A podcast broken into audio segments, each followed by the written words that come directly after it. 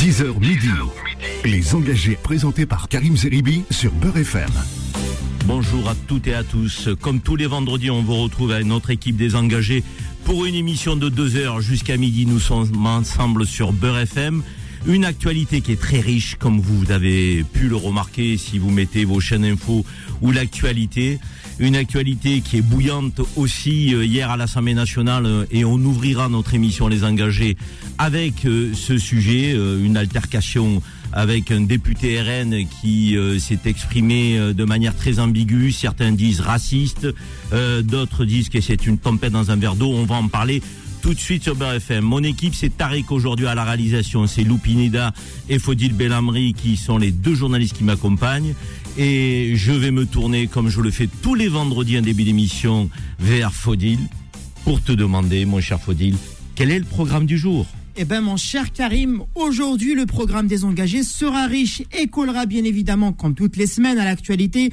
Nous allons aborder pour démarrer notre émission le sujet de l'immigration avec la loi proposée par le ministre de l'Intérieur, Gérald Darmanin, qui vise à améliorer ses procédures et faciliter l'insertion des travailleurs étrangers.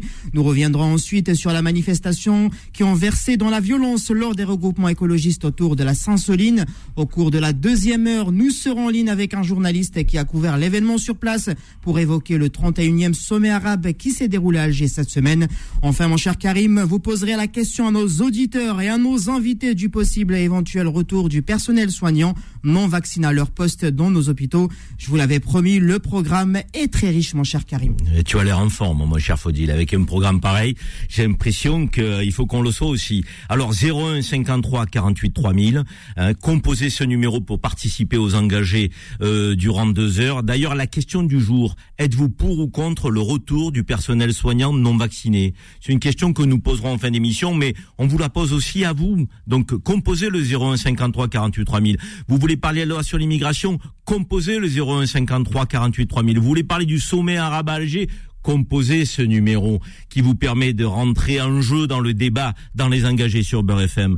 Nous avons euh, un invité avec nous, un invité, ça me fait grand plaisir de l'accueillir, c'est Adnan Akabli. Adnan Akabli, il est adjoint à la jeunesse de la ville de Creil. Mais Adnan, il est aussi conseiller départemental de l'Oise, chef d'entreprise, alors en charge de la jeunesse à Creil, de l'insertion, de l'emploi. Bonjour Adnan. Bonjour Karim. En forme? En forme, toujours. C'est la première fois que tu viens sur BFM C'est la première fois. Mais écoute, ça sera pas la dernière en tout cas, parce que je sais que tu as des choses à dire. Euh, nous attendons notre invité qui est pris un peu dans les bouchons parisiens, c'est Gilles Montré, euh, qui est le président d'Electis. Vous le savez, hein, Electis c'est un concept qui permet de mettre en place la démocratie de proximité, démocratie participative. Il est euh, quelquefois à l'antenne de Beurre FM. Il est conseiller LR, les Républicains du Grand Paris, et c'est aussi un ancien diplomate. Donc sur le sommet arabe à Alger, la parole de Gilles Montré va nous être très utile. Lou, ma chère Lou, comment vas-tu? Très bien, Karim. Tu es en forme Super. Bon, alors tu vas nous dire un petit peu, euh, d'abord, qu'est-ce que c'est cet incident hier à l'Assemblée nationale? Eh bien, écoutez, Karim, ça concerne le député Carlos Martin Bilongo qui était en train effectivement de parler, d'expliquer effectivement un sujet sur la migrant et la migration qui a été interrompu par une phrase légèrement équivoque euh, qu'il retourne en Afrique. Question, il avec un pluriel ou pas, à qui s'adresser Grégoire de Fournas? C'est la question que tout le monde se pose à Monsieur Bilongo ou alors au sujet des migrants.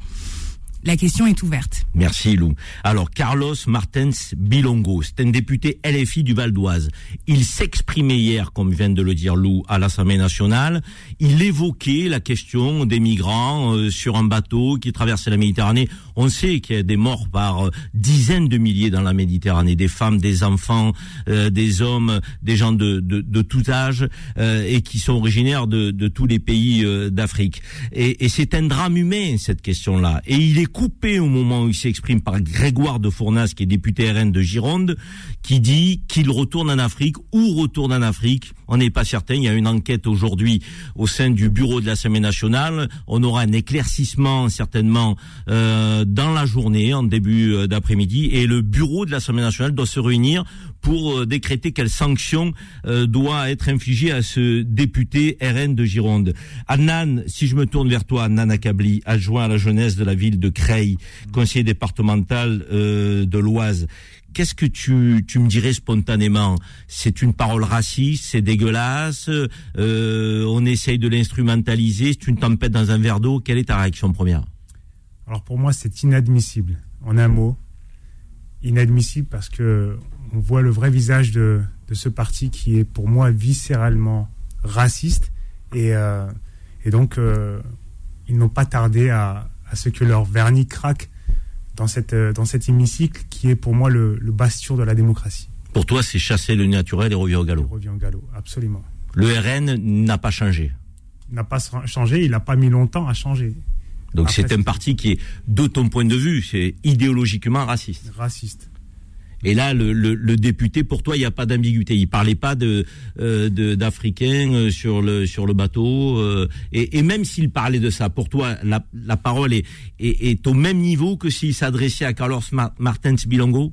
Non, absolument pas. C'est c'est pas du tout dans, le même niveau c'est pas aussi anodin que ce soit le Rassemblement national qui, qui ait fait cette, qui ait prononcé cette parole. Donc euh, pour moi, ils restent dans leur, euh, dans leur, ils sont ancrés dans leur, dans leur dogme et dans leur, dans leur parti. Donc pour moi, c'est, c'est, c'est on va dire, c'est dans leur nature. Il n'y a pas d'ambiguïté pour toi. Pas d'ambiguïté. Si vous pensez comme Adnan ou si vous pensez différemment, 0153 48 3000, exprimez-vous, dites-moi, vous trouvez que c'est scandaleux cette sortie du député Grégoire de Fournas ou vous pensez qu'il y a une tentative de récupération politique? Parce que il faut dire que les députés LFI vont faire un rassemblement à 14 heures euh, pour s'insurger de ces propos, que euh, le parti Renaissance, qui est le parti d'Emmanuel Macron, le parti du gouvernement, fait une pétition euh, euh, donc euh, pour euh, une sanction très forte contre ce député, et même Eric Ciotti, dont on sait quand même que c'est pas un type d'extrême gauche, qui a fait un tweet en disant ses propos sont scandaleux et honteux. Donc on voit quand même qu'il y a, l'ensemble des partis de l'Assemblée nationale qui se sont, je dirais, sentis, outrés par par ce propos. D'ailleurs quand même, il y a, des choses qui, peuvent être très dérangeantes chez ce député. Je vous rappelle qu'en 2014, euh, je ne sais pas si vous vous souvenez, mais en tout cas, on va revenir dans le contexte. Anne-Sophie Leclerc, candidate euh, RN aux élections, avait comparé Christiane Taubira à un singe. Vous vous souvenez tous. D'ailleurs, cette femme a été condamnée euh, pour injure raciale par la justice. Quelle a été la réaction de Grégoire de Fournas le député RN de Gironde qui a tenu des propos que nous sommes nombreux à trouver honteux hier à l'Assemblée nationale? Il a apporté son soutien à Anne-Sophie Leclerc. Elle traite et elle compare Christiane Taubira à un singe et ce député aujourd'hui de la République lui apporte son soutien. À. Ah, c'est scandaleux. C'est scandaleux. C'est un lien quand même qu'on est obligé de faire. Absolument. Donc là, moi, je considère que ce député, on peut pas lui faire un, chèque en blanc, on peut pas euh, lui donner sous le sceau de la bonne foi. On voit que euh, les, députés du Rassemblement national montent au créneau, ils sont comme comme des foules en disant mais c'est une tempête dans un verre d'eau, c'est de la récupération. Franchement, je crois pas qu'il pourrait dire euh, je m'excuse, mes propos sont scandaleux, donc et je vous prie effectivement de, de, de m'excuser, je retire mes propos on lui a demandé justement de s'excuser euh, et il a tout simplement répondu que il répondait euh, au, bateau, euh, au, bateau, et pas à la personne de, de Carlos Bilonga. Donc on va on va avoir les résultats de cette enquête euh, de l'Assemblée nationale. Alors certains vont essayer euh, d'atténuer, euh, j'ai envie de dire l'émotion si on, on, on décrète qu'il a dit qu'il retourne en Afrique au pluriel. Moi Karim Ziribi, je vous le dis, qu'il l'ait dit au pluriel ou au singulier, c'est honteux, parce que il y a une forme de déshumanisation de ces gens qui quittent la misère, qui quittent parfois des pays en guerre, traverser la Méditerranée, qui meurent. C'est un cimetière, la Méditerranée, aujourd'hui. Des femmes, des enfants, des personnes vulnérables, des personnes âgées, des hommes. C'est honteux de dire ça. On peut être contre l'immigration illégale dans notre pays, Évidemment, on peut être contre le retour des clandestins de leur pays d'origine. Évidemment, ça fait pas de, je dirais, de vous, euh, quelqu'un qui, qui, a une pensée euh, dégueulasse. Mais on ne peut pas dire de gens qui sont sur un bateau, souvent des bateaux, je dirais, qui, qui, qui sont des, des, des, petites barques traverser la Méditerranée, qui mettent leur vie en danger. On ne peut pas dire qu'ils retournent en Afrique. C'est pas possible. Un peu d'humanité quand même, messieurs dames, un peu d'humanité, quelle que soit votre sensibilité politique. On oublie trop souvent que la République, c'est liberté, égalité, fraternité. Alors bien sûr, on ne dit pas qu'il faut qu'on accueille toute la misère du monde. Personne n'a dit ça. Ce serait effectivement inconscient de le penser. Mais tenir un propos pareil, quand on parle de personnes vulnérables, de, qui, sont en, situation de mourir dans ce cimetière de la Méditerranée, oui, oui, nous, sur Beurre on trouve ça honteux. Tout à fait honteux. Alors on va passer au deuxième sujet, qui est le sujet de la loi sur l'immigration, et on est obligé de faire un lien, puisque c'est quand même sur ce thème-là que s'exprimait Carlos euh, euh, Martens Bilongo, le député LFI, lorsqu'il a été coupé euh, par ce député RN euh, de Gironde, la loi sur l'immigration loue la loi sur l'immigration qui est portée par Darmanin et Dussopt, deux ministres, un ministre de l'Intérieur et un ministre du Travail. Qu'est-ce que tu peux nous dire avant qu'on ouvre ce débat? Écoutez, tous les deux, comme vous l'avez dit, Karim, Darmanin d'un côté, Dussopt de l'autre, ils ont dévoilé ce mercredi 2 novembre leur proposition pour leur futur projet de loi sur l'immigration. Fin du délai de carence pour les demandeurs d'asile, obligation de quitter le territoire français plus efficace, simplification des procédures d'expulsion, titre de séjour pour les métiers en tension. L'examen du projet de loi est prévu pour début 2023 au Sénat puis à l'Assemblée nationale. Les lois sur l'immigration, Lou, elles datent de quand? Parce qu'on a l'impression que chaque gouvernement, il en fait deux, trois dans le cadre d'un mandat. Et finalement, non, Karim, puisque la dernière loi à ce sujet, la loi immigration et droit d'asile, elle avait été promulguée le 10 septembre 2018 par Gérard Collomb, qui était alors le premier ministre de l'Intérieur de la présidence d'Emmanuel Macron. Pour rappel, la dernière loi avant cela était celle de Manuel Valls avec sa circulaire en date du 28 novembre 2012 sous le mandat de François Hollande. Eh bien, et tu aurais pu euh, aussi nous dire, Lou, que c'est la 28e loi sur l'immigration depuis 1980. C'est énorme finalement, on ne fait que légiférer en donnant le sentiment que on n'arrive pas à trouver ce consensus républicain qui euh, nous permettrait de sortir d'une forme d'hystérie quand on aborde ce débat. Certains vont nous dire l'immigration est une chance, c'est fabuleux, euh, et là c'est un peu le monde des bisounours, il faut le dire, et puis d'autres vont nous dire l'immigration c'est une horreur, c'est un fardeau, et là c'est le monde effectivement du rejet. La vérité elle est souvent un peu entre les deux, et le discernement en politique c'est pas ce qu'on a de mieux aujourd'hui dans notre euh, euh, grand et beau pays. Alors peut-être, Adnan, avant que tu nous dises un peu ce que tu en penses euh, de cette loi qui arrive en débat à l'Assemblée, on va peut-être mettre un son pour entendre Gérald Darmadin lui-même nous dire qu'est-ce qu'il, comment il conçoit cette, cette loi sur l'immigration. Et donc la règle de ce projet de loi, c'est qu'on est méchant avec les méchants, on est méchant avec les délinquants, et donc on va demander l'expulsion de tous ceux qui commettent des actes de délinquance. C'est ça qui est dans le projet de loi. Mais on est gentil avec les gentils, les gens qui veulent travailler et aimer notre pays, on les accueille. Je pense que c'est la vocation de la France. Anna Nakabli conseiller euh, départemental de l'Oise adjoint à la jeunesse en insertion à l'emploi de la ville de Creil. Creil, 35 000 habitants. Quand tu entends, euh, il faut être gentil avec les gentils, méchant avec les méchants c'est quoi ça On nous infantilise un peu, on ouvre le débat sur l'immigration qui est un sujet très important de cette manière-là? Tu en penses quoi? Moi, sur ce sujet, euh, je pense qu'il faut faire extrêmement attention et, être vigilant sur, la question d'immigration. Euh, moi, je suis toujours mal à l'aise quand il s'agit de, traiter euh, de tels sujets uniquement pour répondre à l'actualité médiatique. Mais il faut en parler quand même, Dan. Absolument, et il faut même y faire face. Il n'y a, pas de tabou. Le problème, c'est que non, et bien sûr qu'il n'y a pas de tabou. Et c'est là où je vais, je vais euh, donner mon avis, c'est que bon, déjà cette loi-là n'est pas encore rédigée, et euh, le thème de l'immigration ne doit pas être euh, pris comme sous le prisme de la sous le prisme sécuritaire comme veut l'entendre et surfe le, le Rassemblement national. Pour toi, le lien entre immigration et sécurité, c'est malsain.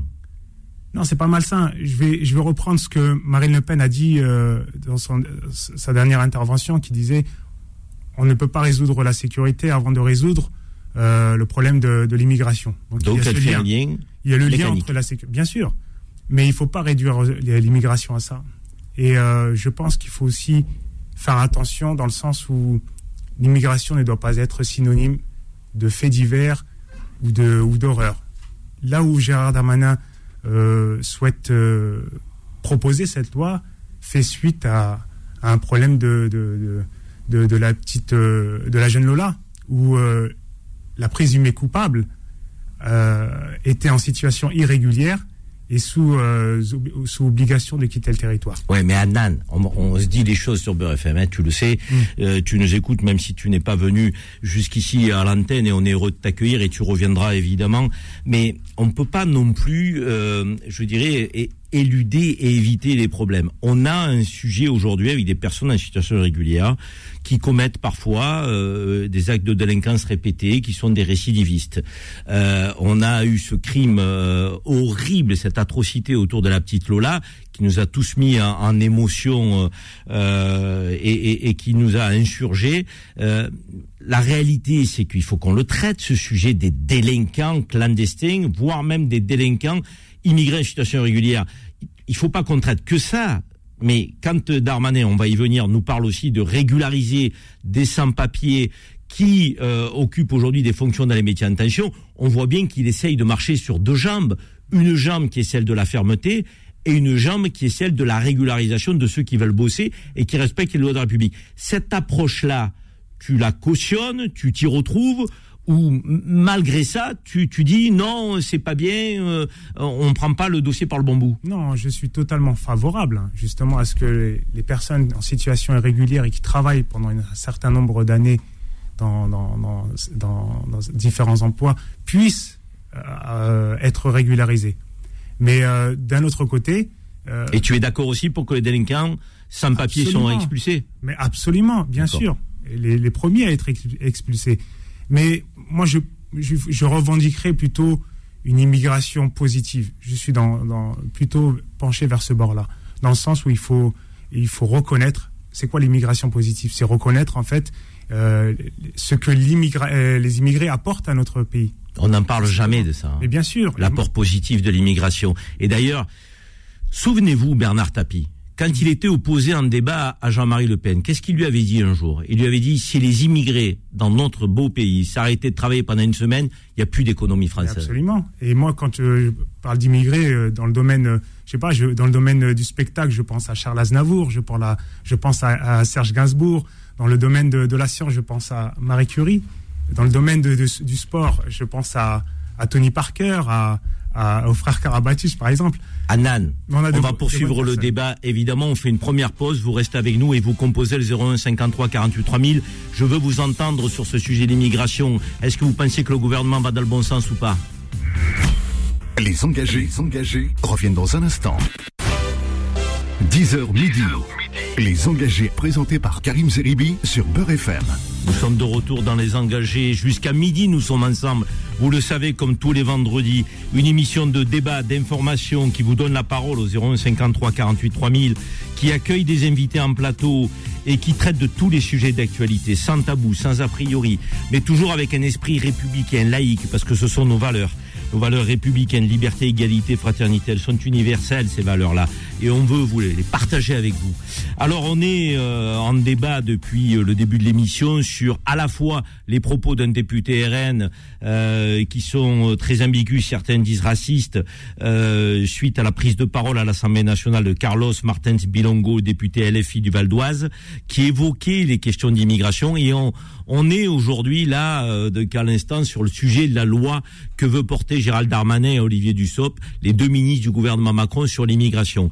Euh, ils nous disent, ces députés, euh, ces ministres, pardon, euh, nous devons avoir une approche équilibrée, être très ferme avec les clandestins délinquants, les renvoyer de leur pays d'origine, mais être ouvert euh, et généreux euh, vers ceux qui travaillent. Et c'est déjà le cas dans notre pays. Euh, beaucoup de, de clandestins occupent des emplois. Alors on est dans une immig- hypocrisie totale, on ne veut pas toujours le reconnaître, mais en restauration, dans le monde de l'agriculture, dans le BTP, ben, il y a beaucoup de, de personnes aujourd'hui en situation irrégulière qui travaillent, euh, qui font pas de bruit, qui sont payés au lance-pierre. C'est une forme d'esclavagisme économique euh, qu'ils subissent.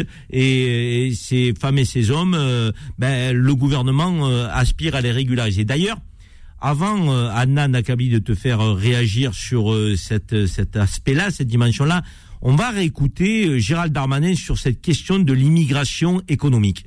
on a besoin d'étrangers pour travailler, pour répondre à la demande de, main-d'œuvre. Comme dans la restauration, euh, chacun le sait. Ne soyons pas hypocrites. Il y a dans les restaurants où les personnes euh, vont manger, parfois même des personnes qui dénoncent l'immigration, des personnes qui sont étrangères et qui préparent les plats ou qui nettoient leur bureau. Donc il faut juste se dire combien de personnes nous voulons, c'est une sorte de euh, immigration choisie que nous proposons, de régularisation choisie plutôt que de le subir, et on peut se mettre d'accord avec le Parlement pour mettre un nombre dans chacun des métiers en tension. Ça fera partie des discussions qu'on aura avec tout le monde.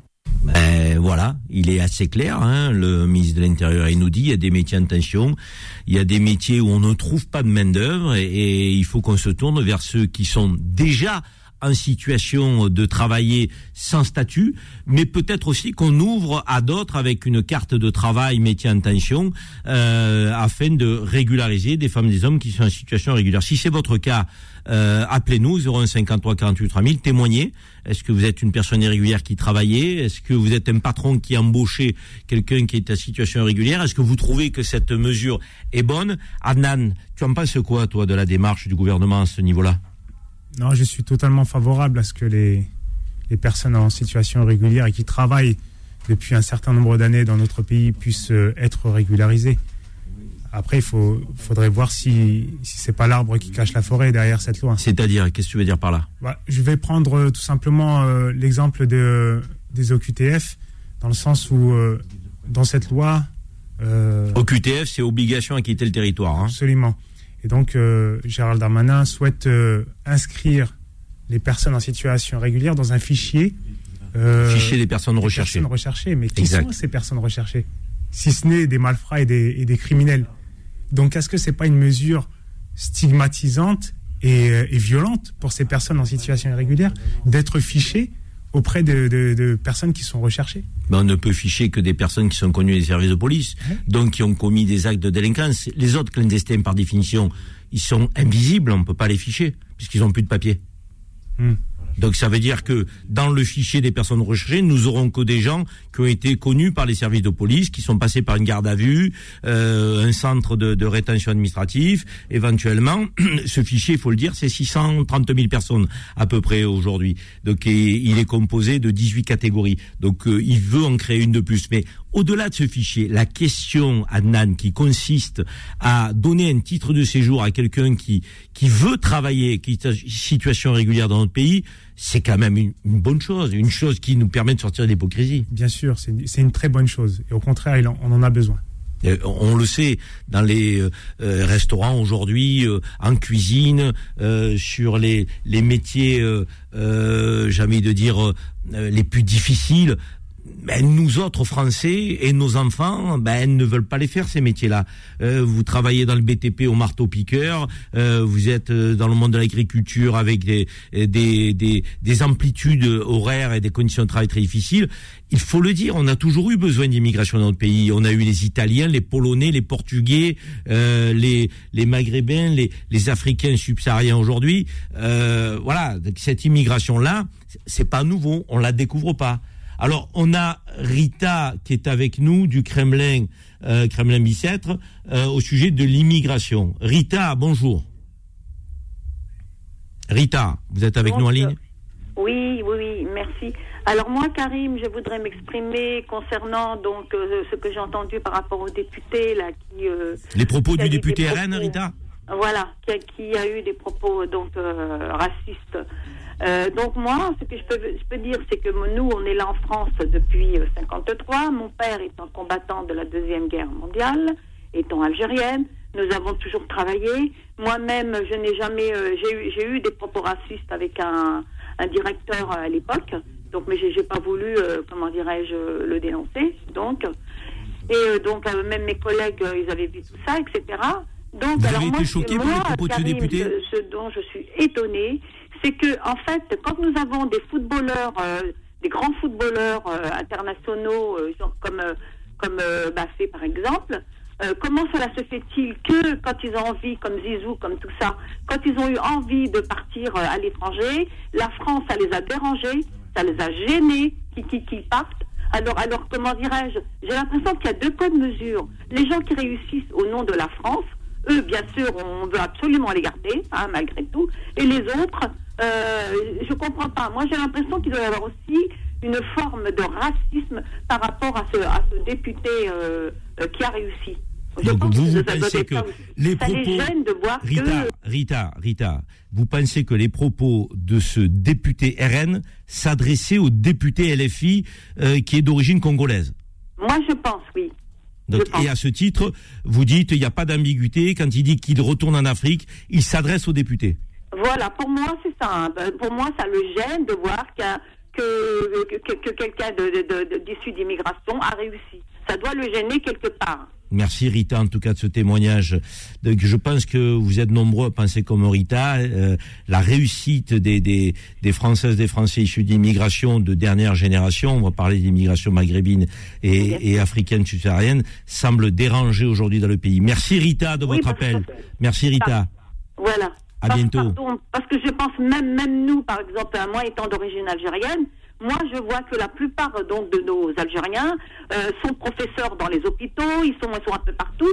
Et s'ils n'étaient pas là, hein, s'ils n'étaient pas là, eh ben je me demande euh, comment on ferait, parce que déjà qu'il n'y a, a pas assez de travail au niveau médecin, etc. Donc là, je me demande comment on serait. Merci Heureusement Rita. qu'ils sont là, je Merci dis moi. Rita. Merci, belle journée à vous. À Merci bientôt Rita. à vous. Au revoir, à bientôt, au revoir. Au revoir.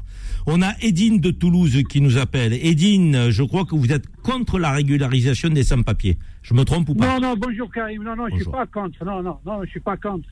mais on veut régulariser les, les gens qui n'ont pas de papier. Mais qu'est-ce qu'on en fait des 6 millions de chômeurs qu'il y a en France? Mais Edine, s'ils veulent pas occuper les métiers les plus difficiles, si on a des chômeurs qui sont qualifiés et qui veulent pas être maçons, euh, de, que travailleurs agricoles, comment on fait? Parce- Non, parce que parce qu'ils veulent régulariser les, les sans-papiers, parce qu'ils veulent pas augmenter les, sa- les salaires. Voilà. Donc vous, vous Et pensez... ça, et ça, Karim, et ça, Karim, cette idée, ça vient du MEDEF, du patronat. C'est le MEDEF qui a sifflé ça aux oreilles du, au, du- au gouvernement. Mais Edine, on a toujours fait appel à l'immigration, de tout temps. Oui, d'accord, d'accord, je suis d'accord. Mais qu'est-ce qu'on en fait avec les 6 millions de chômeurs, Karim? Qu'est-ce qu'on en fait?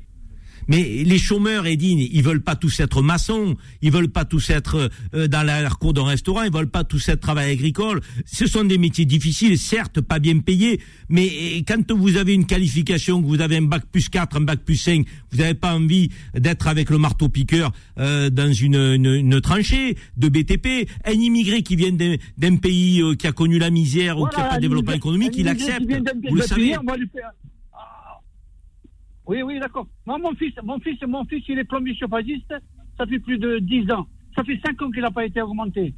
Et chaque fois que je lui demande, chaque fois que je lui demande ton patron il a augmenté, il me dit non, il ne m'a pas augmenté. Avec toutes les augmentations qu'on a eues là, euh, le, le gasoil, tout, euh, l'alimentation, il, a, il est toujours à 12 euros de l'heure. Il n'a jamais été augmenté. Voilà. Donc vous vous dites, Edine, Edine, vous dites il faut augmenter les salaires et remettre au boulot les chômeurs. C'est ça votre vision des choses? Voilà, voilà, voilà. Il faut remettre d'abord, d'abord les chômeurs, il faut remettre les chômeurs au boulot. d'abord. Il faut augmenter les salaires.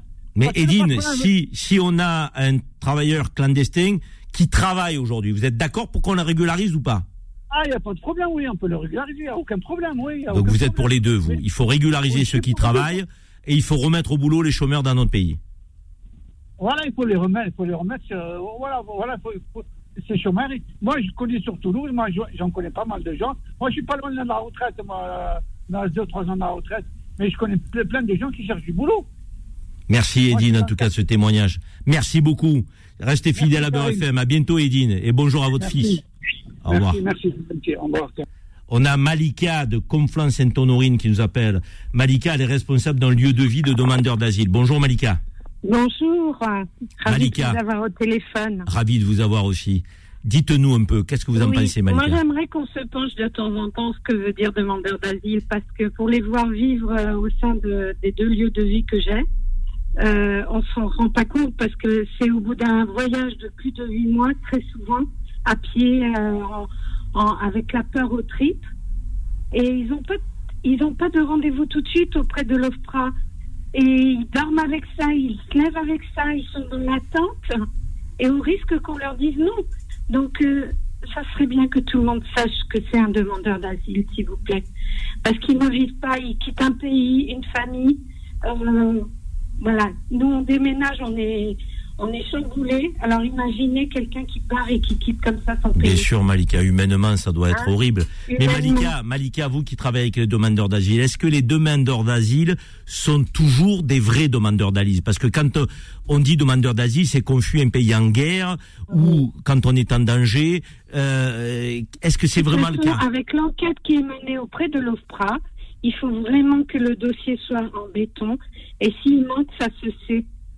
Et il y a beaucoup de, il y a beaucoup de, il y a- beaucoup de, de, de retours négatifs? Ça arrive, ça arrive. Donc Qu'est-ce qu'ils deviennent ces gens-là après? Eh ben, ils s'en vont. Ils s'en vont. On les, on les garde pas. Non, mais est-ce qu'ils quittent le pays ou ils sont dans la Ah, nature bah, en clandestin? dans- Oui, il y en a beaucoup qui veulent partir euh, en Suède, en Allemagne, en... et retentent, surtout les Dublinais. Bon, Malika, qu'est-ce que vous pensez de cette loi sur l'immigration? Vous y êtes favorable ou pas? Écoutez, mon papa est venu en 49. Il a travaillé toute sa vie. Nous-mêmes, je, je, je pensais ne jamais connaître le, le mot racisme. Et ben là, il est vraiment à côté de moi. Et j'ai peur pour mes enfants et mes petits-enfants. Pas pour moi, mais pour mes petits-enfants et mes enfants. Je pensais pas qu'ils allaient entendre ce mot-là encore. Vous avez le sentiment que le racisme augmente dans notre pays? Il est vraiment à côté de nous. Ça vous inquiète, ça hein? Mais bien sûr, monsieur. Qu'est-ce qu'il faut faire, Malika Vous voulez, Il faut qu'on se mobilise, il faut une mobilisation citoyenne. Comment vous, vous voyez cette, cette lutte contre le racisme Ben, avoir ses yeux, ce- cette ouverture de, envers l'autre, de le connaître, parce qu'il n'y a pas que le couscous ou le thé à la menthe. Hein si on Sortir des couscous, caricatures. On peut ouvrir aussi ses yeux et ses oreilles et connaître la culture de l'autre et peut-être l'histoire aussi du pays. Merci Malika, très beau témoignage. Ne pas avoir peur de l'autre, de celui qui est différent. ne pas avoir peur Merci de l'autre. Malika, merci. Bon courage à vous, belle continuation. À bientôt Malika. Petite pause, il y a un petit vide, Malika nous a quitté plus tôt que prévu. Donc, euh, et on se retrouve dans quelques instants avec Gilles Montré qui arrive, je le vois. Allez, à tout de suite. Les engagés, les engagés reviennent dans un instant. 10h midi. Les engagés présentés par Karim Zeribi sur Beurre FM. Nous sommes de retour dans les engagés pour poursuivre cette émission euh, dynamique euh, qui aborde les sujets d'actualité. Et nous euh, avons ouvert l'émission avec les propos du député RN Grégoire de Fournas qui a tenu des propos qui ont scandalisé énormément de monde. Carlos Martens Bilongo, député LFI, c'est lui qui parlait à l'Assemblée, qui a été coupé par Grégoire de Fournas, qui a dit qu'il retourne en Afrique. Alors qu'il retourne en Afrique, il parlait du député, il parlait des migrants qui étaient sur le bateau. Quoi qu'il en soit, certains disent euh, que ce soit l'une ou l'autre des, de- de- des personnes concernées, c'est une honte. On ne parle pas comme ça à l'Assemblée nationale. Quand on est un élu de la République et qu'on porte l'écharpe tricolore, on défend d'abord les valeurs de la République, euh, quelle que soit sa pensée. Euh, Gilles Montré nous a rejoint. Gilles Montré, vous savez que c'est l'ancien diplomate euh, qui était en fonction en Russie, en Hongrie, qui a été aussi euh, auprès de Nicolas Sarkozy en charge de l'Union pour la Méditerranée, qui est président d'Electis. Euh, c'est euh, un- une démarche qui consiste à, à mettre en place une démocratie participative, démocratie de proximité, le suffrage euh, universel, les référendums. Euh, euh, cette association défend plus de démocratie. Il est aussi conseiller à l'air du Grand Paris. Bonjour Gilles. Bonjour Karim. Merci, on est content de t'avoir avec nous. Nous avons toujours Anna Nakabli qui est avec nous, qui est en face de toi, adjoint à la jeunesse à l'insertion à l'emploi de la ville de Creil. Creil, c'est 35 000 habitants, c'est dans le département de l'Oise. Et Anna est aussi conseiller départemental et chef d'entreprise. Ça va, Anna, tout va bien? Toujours bien. Tu es bien reçu, euh, Ouais, très très bien. Ouais, ça va, c'est bien, tu es en famille là. Donc euh, toujours Tariq à la réalisation, Loupineda et euh, Fodil Bellamri qui m'accompagnent, mes deux compères journalistes. Euh, et d'ailleurs, euh, je vais te, me tourner vers toi, Lou, euh, parce qu'on va aborder le sujet de la radicalité de certains militants écologistes. Je vous pose la question à vous, auditeurs de, de Beurre FM, êtes-vous choqués par les images qu'on a pu voir à Sainte-Soline, euh, les blocages sur autoroute, euh, les œuvres d'art qui sont saccagées dans les musées? Il y a une frange de militants écologistes qui estiment que pour se faire entendre, il faut euh, adopter des postures radicales. Qu'est-ce qu'on peut dire là-dessus, Lou? Eh bien, comme vous venez de le dire, Karim, Sainte-Soline, ce week-end, des milliers de manifestants se sont réunis sur ce terrain dans les Deux-Sèvres pour protester contre le projet de mise en place de méga bassines, qui sont de grosses réserves d'eau qui permettent aux agriculteurs de continuer à irriguer leur culture lors des périodes de sécheresse.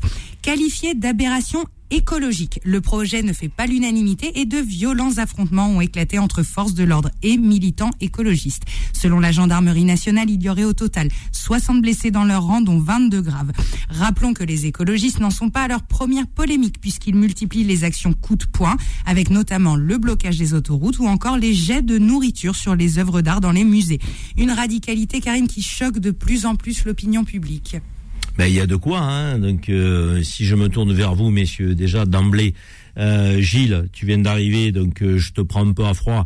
Ces, actions, j'ai envie de dire, de militants écologistes, tu en penses quoi? Alors d'abord, je voudrais parler du climat, parce que c'est ça qui est derrière l'action des écologistes. On va ouvrir la COP 27, hein, qui est la COP sur le, sur le climat, à un moment où les choses se présentent, les choses se présentent très mal. hein. on a bien vu qu'avec la- la- la guerre en Ukraine, le conflit, eh ben, toute une série de pays européens se sont remis à produire énormément de gaz à effet de serre pour produire de l'énergie. Il faut savoir que la principale euh, usine de fabrication d'électricité à charbon en Allemagne produit à elle seule 32 fois plus de CO2 en un an que tous les incendies de forêt qu'on a eu cet été en France. Ça veut dire, tu nous dis ces actions-là sont justifiées par ce que non, tu nous j'ai pas dit expliques ça. J'ai pas dit ça. J'ai dit qu'il y a effectivement une urgence écologique et que il faut commencer par dire ça avant de pouvoir parler de ces radicalités. Ouais, donc tu veux dire ce sujet, Ce faut pas le balayer d'un revers de il main. faut pas le balayer d'un Il est là, faut l'aborder. Maintenant, est-ce que la bonne façon de faire progresser les choses, c'est d'aller saccager des œuvres d'art, c'est d'aller bloquer des manifestations? Ton Ça, avis, c'est ce qu'on appelle de l'action directe. De l'action directe, c'est un petit groupe qui pense qu'il a plus raison que les autres et qui décide d'imposer ses vues. C'est pas ça la démocratie. Moi, plutôt que l'action directe, je préfère la démocratie directe. Parce que pourquoi les choses n'avancent pas? C'est qu'on est tous schizophrènes. On est tous pour le climat. Regardez, ce matin, Louise Attaque sort son nouvel album. Ça s'appelle Planète Terre. On aime tous Louise Attaque, dont je voulais faire ce petit salut. Eh ben, on l'a tous au fond du cœur, la planète Terre. Mais dans le même moment, quand il faut augmenter les prix, parce qu'évidemment, les prix de l'énergie, il faudra les augmenter parce que l'énergie sera plus chère si on veut la décarboner. Eh ben, on a les gilets jaunes parce qu'on le comprend. Il y a des gens qui ne peuvent pas supporter la hausse des prix dans les, dans les stations-service. Chez Donc, reviens- ce que je veux te dire. Reviens Pardon, sur l'action de ces militants. Et je l'action.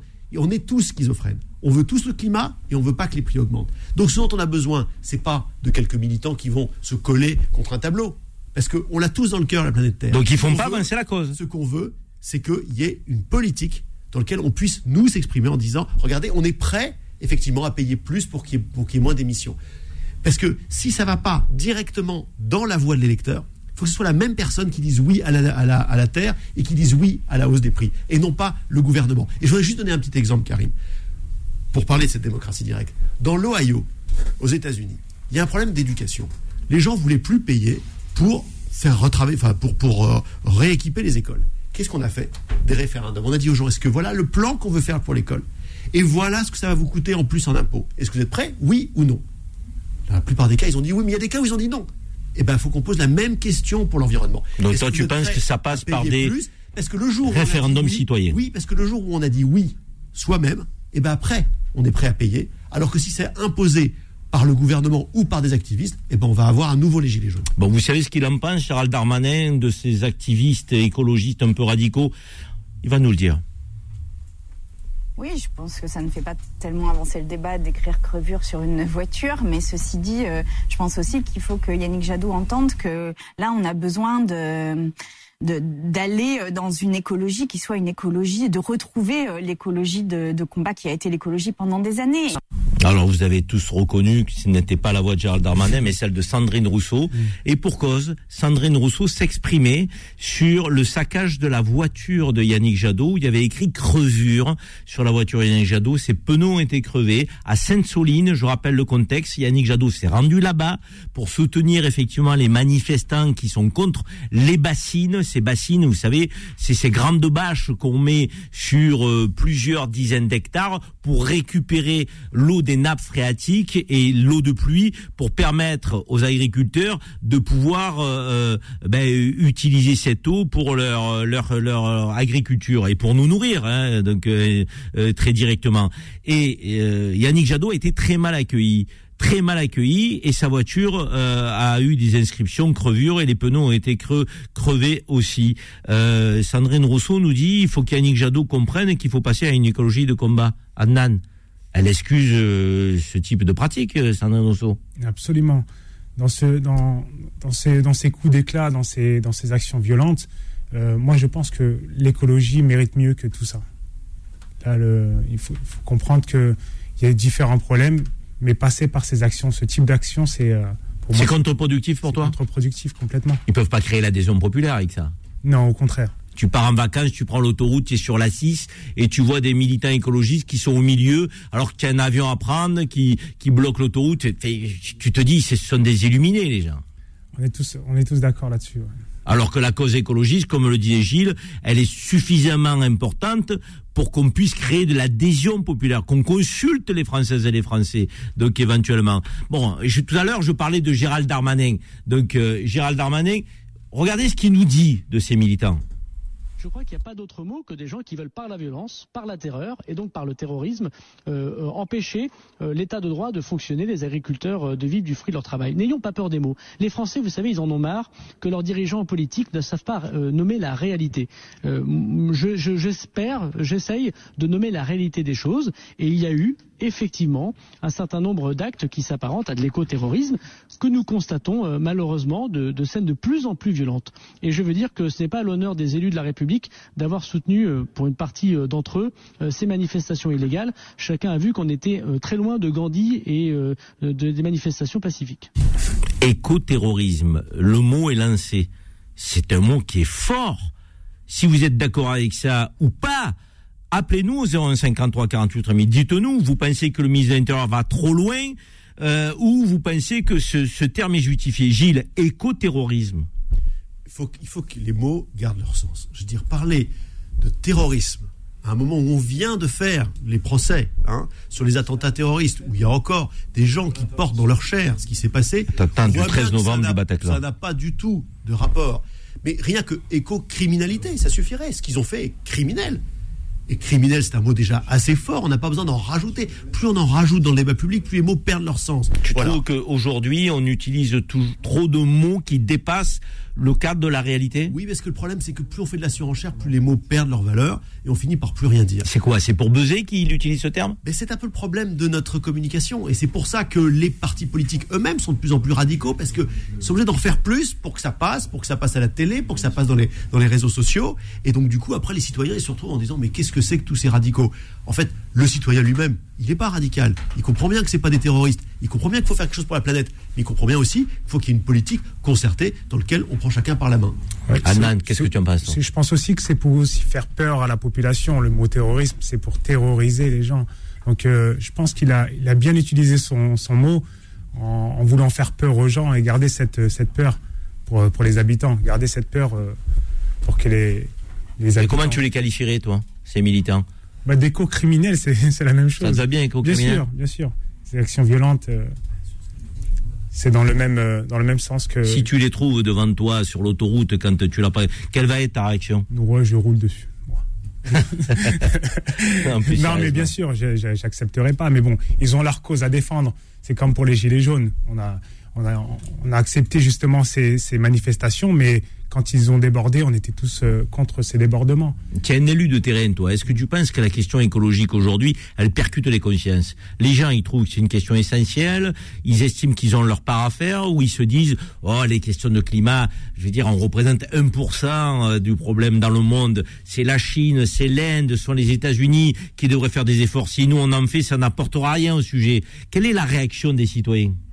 Bah, je pense qu'on a délaissé depuis trop longtemps ces questions sur le sur le sur l'écologie et que maintenant cette prise de conscience est euh, est adoptée par les plus jeunes euh, qui ont cette euh, cette prise de conscience et qui veulent changer les choses en, en termes de, de de climat, d'écologie et de et de Toi, projets. tu dans es, adjoint à la jeunesse, tu sens que les jeunes sont sensibles à cette question Bien sûr, bien sûr. Et euh, ils veulent entamer des projets liés à, à l'écologie et, et, euh, et tout ce qui tourne autour de, de ce thème. Gilles, euh, il y a un jeune hier qui exprimé dans les médias qui parlait d'éco-anxiété. Il justifiait le fait qu'il soit monté sur le toit d'un immeuble et il s'est mis en danger ce jeune hein, pour poser une banderole. Euh, il aurait pu quasiment tomber et mourir. Et il a dit je suis dans une posture euh, d'éco-anxiété et, et donc je suis obligé d'agir. Alors, euh, je pense que là aussi, c'est comme, comme l'éco-terrorisme, l'éco-anxiété, c'est des mots qui sont vides de sens, parce qu'on ne fait pas une politique à partir des angoisses individuelles, on fait une politique à partir du destin commun qu'on veut se construire. Maintenant, oui, il faut faire des choses. Et c'est pas simplement parce que la France est l'épaisseur du trait qu'il faut qu'on ne fasse rien. Parce que précisément, c'est parce que nos économies vont commencer à se décarboner qu'on va mettre pression sur nos industries, que des progrès technologiques vont avoir lieu, que des habitudes vont changer et qu'on va avoir des modèles pour d'autres pays dans le monde, parce que personne ne forcera la Chine à réduire ses, émissions. Mais le jour où nous, on aura inventé des modèles de croissance décarbonés, sans doute qu'ils les adopteront. Mais maintenant, quand on parle d'éco-criminel, il y, a un autre- il y a une autre chose qui est criminelle chez les écologistes aujourd'hui, c'est le nucléaire. C'est que les mêmes qui vont se coller contre un tableau, qui vont, nous, qui vont bloquer la 6, sont en train de nous dire qu'il ne faut pas d'énergie nucléaire. Alors qu'on sait que c'est la seule énergie décarbonée qui est, pardon, scalable, c'est un terme technique, qui peut fournir suffisamment de puissance pour la base du réseau électrique. donc on Et a une posture moi, un j'aimerais peu bien qu'on ait- schizophrène. Je ne sais pas si dans les appels, on aura quelqu'un qui a de l'éco-anxiété.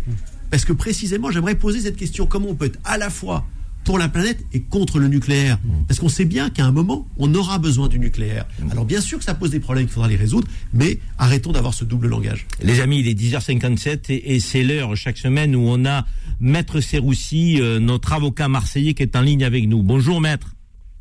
Bonjour Karim. Maître, euh, j'ai envie d'abord de vous poser une question qui est en lien avec l'actualité. Euh, Permettez-moi, excusez-moi, même si vous n'y êtes pas préparé, euh, la sortie du député RN hier, euh, juridiquement, elle est condamnable ou pas euh, avant de parler de juridique, elle est euh, totalement euh, scandaleuse d'abord, Karim. hein. C'est-à-dire que c'est vrai que c'est rare de voir des images comme cela en France. Euh, c'est des images qui me hérissent le poil, c'est des sons que je ne veux plus entendre, et encore moins euh, en France en général, et encore moins dans l'Assemblée nationale. Alors, euh, pour moi, ces propos sont parfaitement condamnables, puisque euh, même si on est assez, euh, assez fin dans, la démarche, ça a été euh, retourne, retourne en Afrique. Finalement, c'est une qualification euh, quasi raciale, hein, d'accord et, pour moi et à mon sens, c'est, c'est parfaitement condamnable et, et j'entends à ce que ce député puisse faire valoir ses droits.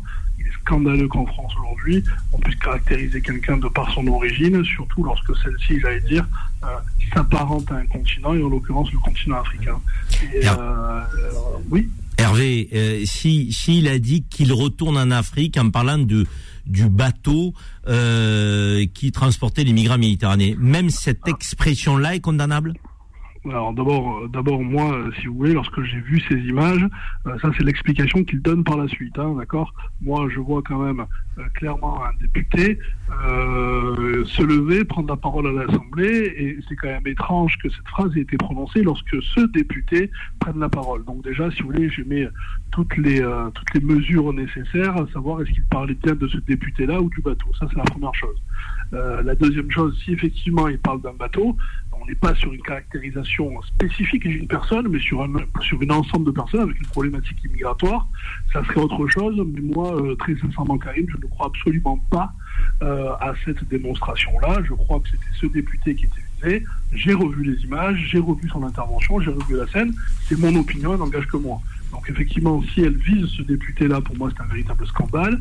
Si elle vise un bateau euh, à vocation migratoire sur la France pour leur demander de retourner en Afrique, c'est des propos que j'estime déplacés, mais à ce moment-là, effectivement, on n'est plus sur un débat racial sur un débat euh, d'ordre ethnique, on est sur un autre débat migratoire qui, pour, moi, encore une fois, n'a pas sa place. euh, euh, à sa place à l'Assemblée nationale dans un cadre classique, mais euh, j'allais dire il est trop facile une fois euh, qu'on a commis l'erreur de dire que ça s'adressait pas finalement à cette personne-là.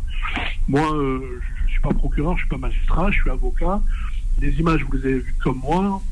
Pour moi, ça me semble quand même engager euh, une personne contre ce député.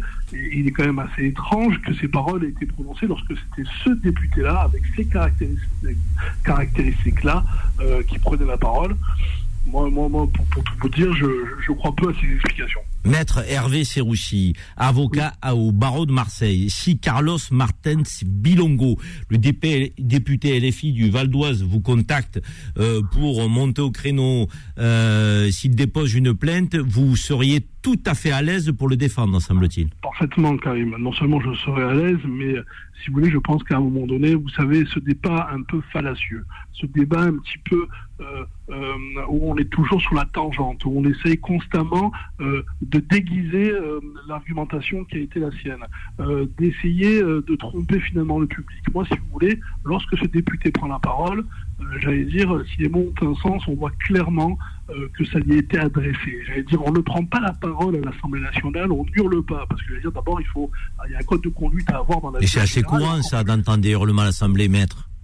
C'est pas propre à la sortie de ce député. C'est souvent un théâtre qui est, qui est, qui est pitoyable, l'Assemblée nationale, vous le savez comme moi. C'est un théâtre qui est souvent effectivement euh, problématique et pitoyable, mais euh, j'allais dire, de mémoire de citoyen, j'ai rarement vu retourner en Afrique. Et j'ai jamais entendu ce type de propos-là.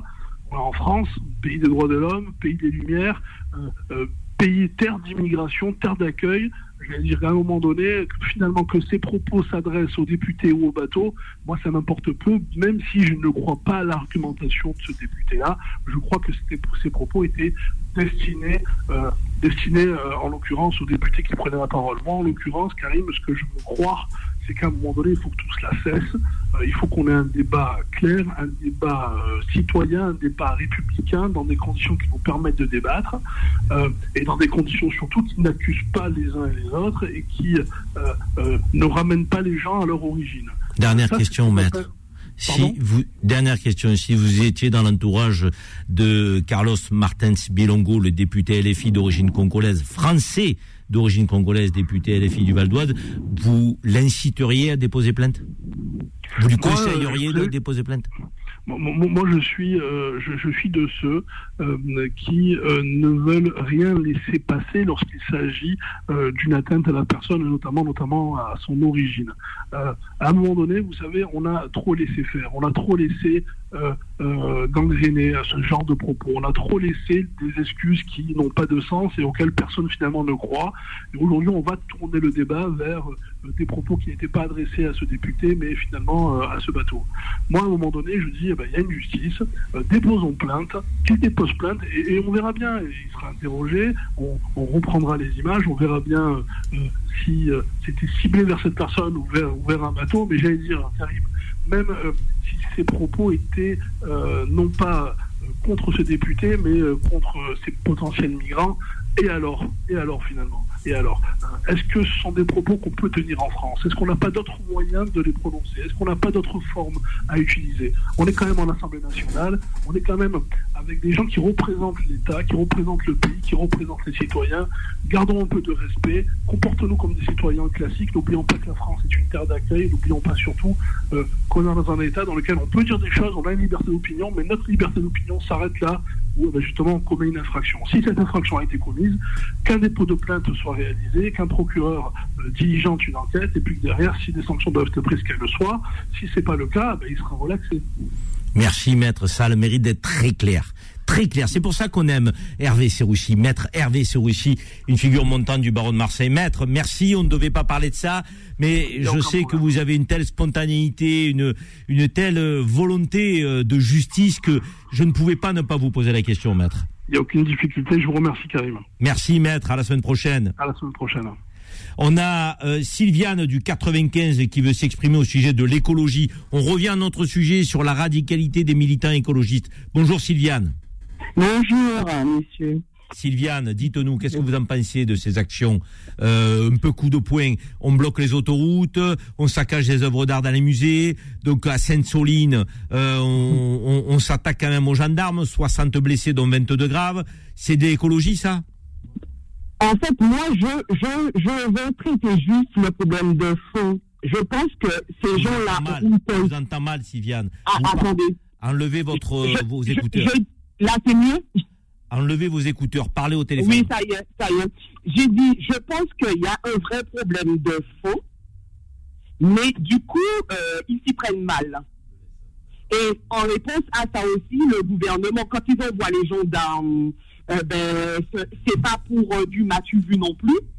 Donc du coup, ça, ça monte, ça monte jusqu'à péter. Mais je me dis que si ces gens-là étaient entendus, ils ne seraient pas allés jusque-là. Ah, d'accord. En Donc fait, c'est vous, juste pour se faire remarquer pour voir leur cause, mais après ils passent à côté de, de la cause, quoi. Mais, mais Sylviane, si tous les gens qui sont pas entendus euh, de, font preuve de violence, c'est la guerre civile. Non, je, je, je vous ai bien dit, je ne suis pas pour la violence, mais je me dis que il y a la cause, mais comme peut-être qu'ils ne sont pas entendus à leur euh, niveau, donc ils se font remarquer, quoi. D'accord. Donc vous dites, il faut répondre aux enjeux écologiques, vous dites un peu Et ce bien que sûr, disait j'ai des enfants. et, vous ne le cautionnez pas les violences. Voilà, j'ai des enfants, on les éduque, on fait le tri, on fait, même au niveau du domicile, chez nous, on fait tout en sorte que les enfants soient éduqués avec les valeurs, puisque c'est eux l'avenir. Donc, du coup, on fait en sorte, mais même au niveau des politiques, est-ce que vraiment la- leur façon de parler, à chaque fois qu'ils prennent la parole, c'est de la violence aussi. C'est vrai, Donc, Sylviane. j'écoute les informations en famille. C'est vrai, Les, enfants, qu'est-ce qu'ils disent? Euh, Oui, maman, on nous dit de faire euh, des efforts et tout. On fait le tri, on fait ci, on fait ça. Mais maman, tu nous dis de faire, de faire par exemple, attention à la lumière, de faire le tri et tout. Mais j'ai l'impression qu'on on va me dire comment éduquer mes enfants, les, les valeurs que je dois euh, avoir. Et que maintenant, j'ai l'impression que les politiques sont là que pour nous dicter la marche à suivre. Merci, Comme Sylviane. si nous-mêmes, On n'a poser pas la de question. valeurs. Sylviane, merci de Et votre j'avais appel. pour le raciste aussi. Non mais Sylviane, Sylviane, Oui, moi, euh, oui. nous avons des invités sur le plateau. vous nous avez donné votre euh, avis Merci. au sujet de l'écologie. Donc on va demander à Gilles Mantré. Sylviane nous dit que parfois les politiques font preuve aussi de violence. Est-ce que vous êtes d'accord avec ça? D'une certaine façon, oui. C'est vrai qu'il y a un langage politique qui, qui, qui devient de plus en plus. Bah, on l'a vu hier à l'Assemblée. hein. On l'a vu hier à l'Assemblée, qui est effectivement une condamnation unanime. On a tous été choqués. Ça vous a choqué, Euh, vous? On vous a pas demandé votre avis, Gilles. Non, mais évidemment, évidemment. C'est- extrêmement choquant, une injure raciste de la part d'un- député. Je suis d'accord avec ce qu'a dit euh, euh, l'avocat que vous interrogez à Marseille. On essaie de se rattraper en disant non, non, c'est pas lui que je visais. Enfin, je veux dire, euh, c'était assez clair quand on, quand on réécoute le- le- la- l'intervention. L'Assemblée, d'ailleurs, nationale est en train de prendre des mesures. Il y a un règlement, hein, les choses sont claires.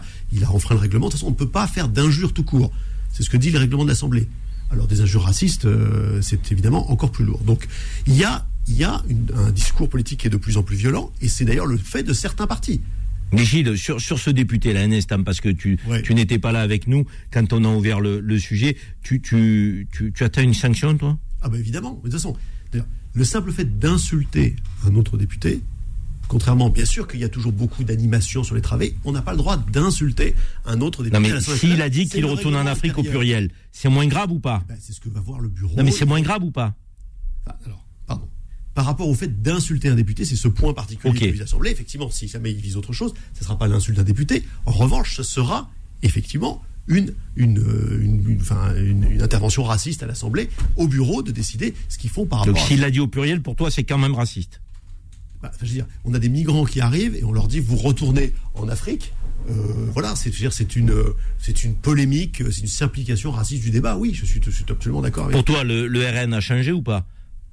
Ben, là, je trouve que précisément, on nous expliquait que le RN avait changé, que Marine Le Pen était maintenant euh, à la tête d'un parti qui n'était pas raciste. La première chose qu'elle a fait, c'était soutenir ce député. Je trouve que voilà, le masque tombe. Et dans le fond, euh, bah, bonne nouvelle, ça permet de revoir exactement qui est qui. D'accord. Et tu penses que les députés qui aujourd'hui s'insurgent sont pas dans la récupération politique? Ils s'insurgent sincèrement. Quand Éric Ciotti, qui tient des propos qui sont parfois très fallacieux, dit « Je trouve les propos de ce député scandaleux », est-ce que des fois il devrait pas se réécouter des fois, Éric Ciotti? Karim, moi j'ai du mal avec le terme de récupération politique. Parce que, effectivement, dès qu'il y a quelque chose qui arrive dans le débat politique, ben, des hommes et des femmes politiques s'en servent pour continuer leur argumentaire sur leurs idées. Bon, est-ce que c'est sincère ou pas sincère? Je veux, dire, ça dépend. Il y a des hommes et des femmes politiques sincères, il y en a qui ne le sont pas. Chacun, ils ont en tout cas leur perspective. Bon, donc là, que ça fasse partie maintenant d'un débat, que, que, que les uns et les autres disent ce qu'ils pensent de la phrase de ce député RN, je trouve ça normal, je trouve ça très sain. Euh, Adnan, je, je pose une question, je me tourne vers toi, euh, Adnan Akabli. Tu, tu es français, de quelle origine?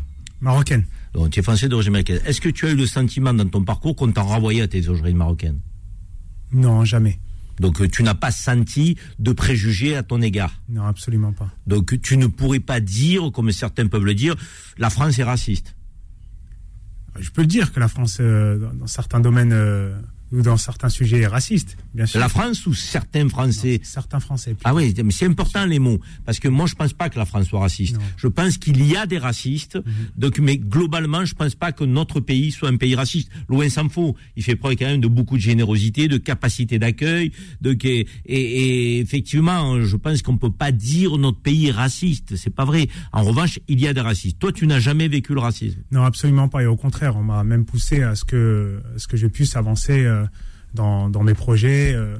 Là, aujourd'hui, je suis euh, euh, adjoint à la jeunesse, conseiller départemental, et, euh, et on m'a poussé justement, et on m'a aidé juste, euh, pour, euh, pour euh, arriver à cette place, à la place où je suis euh, actuellement. C'est important cet engagement politique pour quelqu'un qui qui a des, des parents, des grands-parents issus d'immigration, cet, cet engagement citoyen, républicain euh, dans la communauté nationale? Absolument. Quand, il, euh, quand on veut combattre euh, le système, il faut, il faut, il faut être à l'intérieur, je pense, pour, pour le combattre. Et donc, euh, c'est ce qui, euh, ce qui m'a motivé à entrer euh, dans la politique et à essayer de faire avancer les choses de l'intérieur. Gilles, est-ce que toi, tu, tu, tu penses que cette, cet engagement de cette jeunesse qui parfois se sent pas totalement française, ce n'est pas totalement euh, en lien avec ses origines parce qu'ils sont nés en France, formés par l'école républicaine. J'ai envie de dire cette expression qui dit ils ont un peu le cul entre deux chaises et cette question identitaire, elle est, elle est pas tranchée. Est-ce que tu penses que de voir des Adnan Akabli, des, des gens, des femmes et des hommes engagés euh, dans l'esprit républicain, dans nos collectivités, dans les circonscriptions, devenir députés, comme euh, ce député Carlos Martens Bilongo d'origine congolaise, est-ce que en termes d'exemplarité, c'est important pour la jeunesse? Non, mais c'est très important et heureusement, c'est plus des cas isolés. hein. Je veux dire, là, on parle de députés, d'élus, mais c'est aussi dans la fonction publique, c'est dans les entreprises. Voilà, c'est insuffisant. C'est encore pas, ça ne représente pas la, part des, gens qui sont d'origine étrangère, en tout cas dont les parents sont d'origine étrangère dans la population. Mais ça progresse et je suis d'accord. On ne peut pas dire que la France est un pays raciste. On ne peut pas dire qu'il y a un racisme structurel. Et une fois de plus, ce sont ces, ce thèses qui sont venues des États-Unis, qui est un système complètement différent, complètement différent. Où je pense qu'on peut dire aux États-Unis, il y a du racisme systémique, structurel.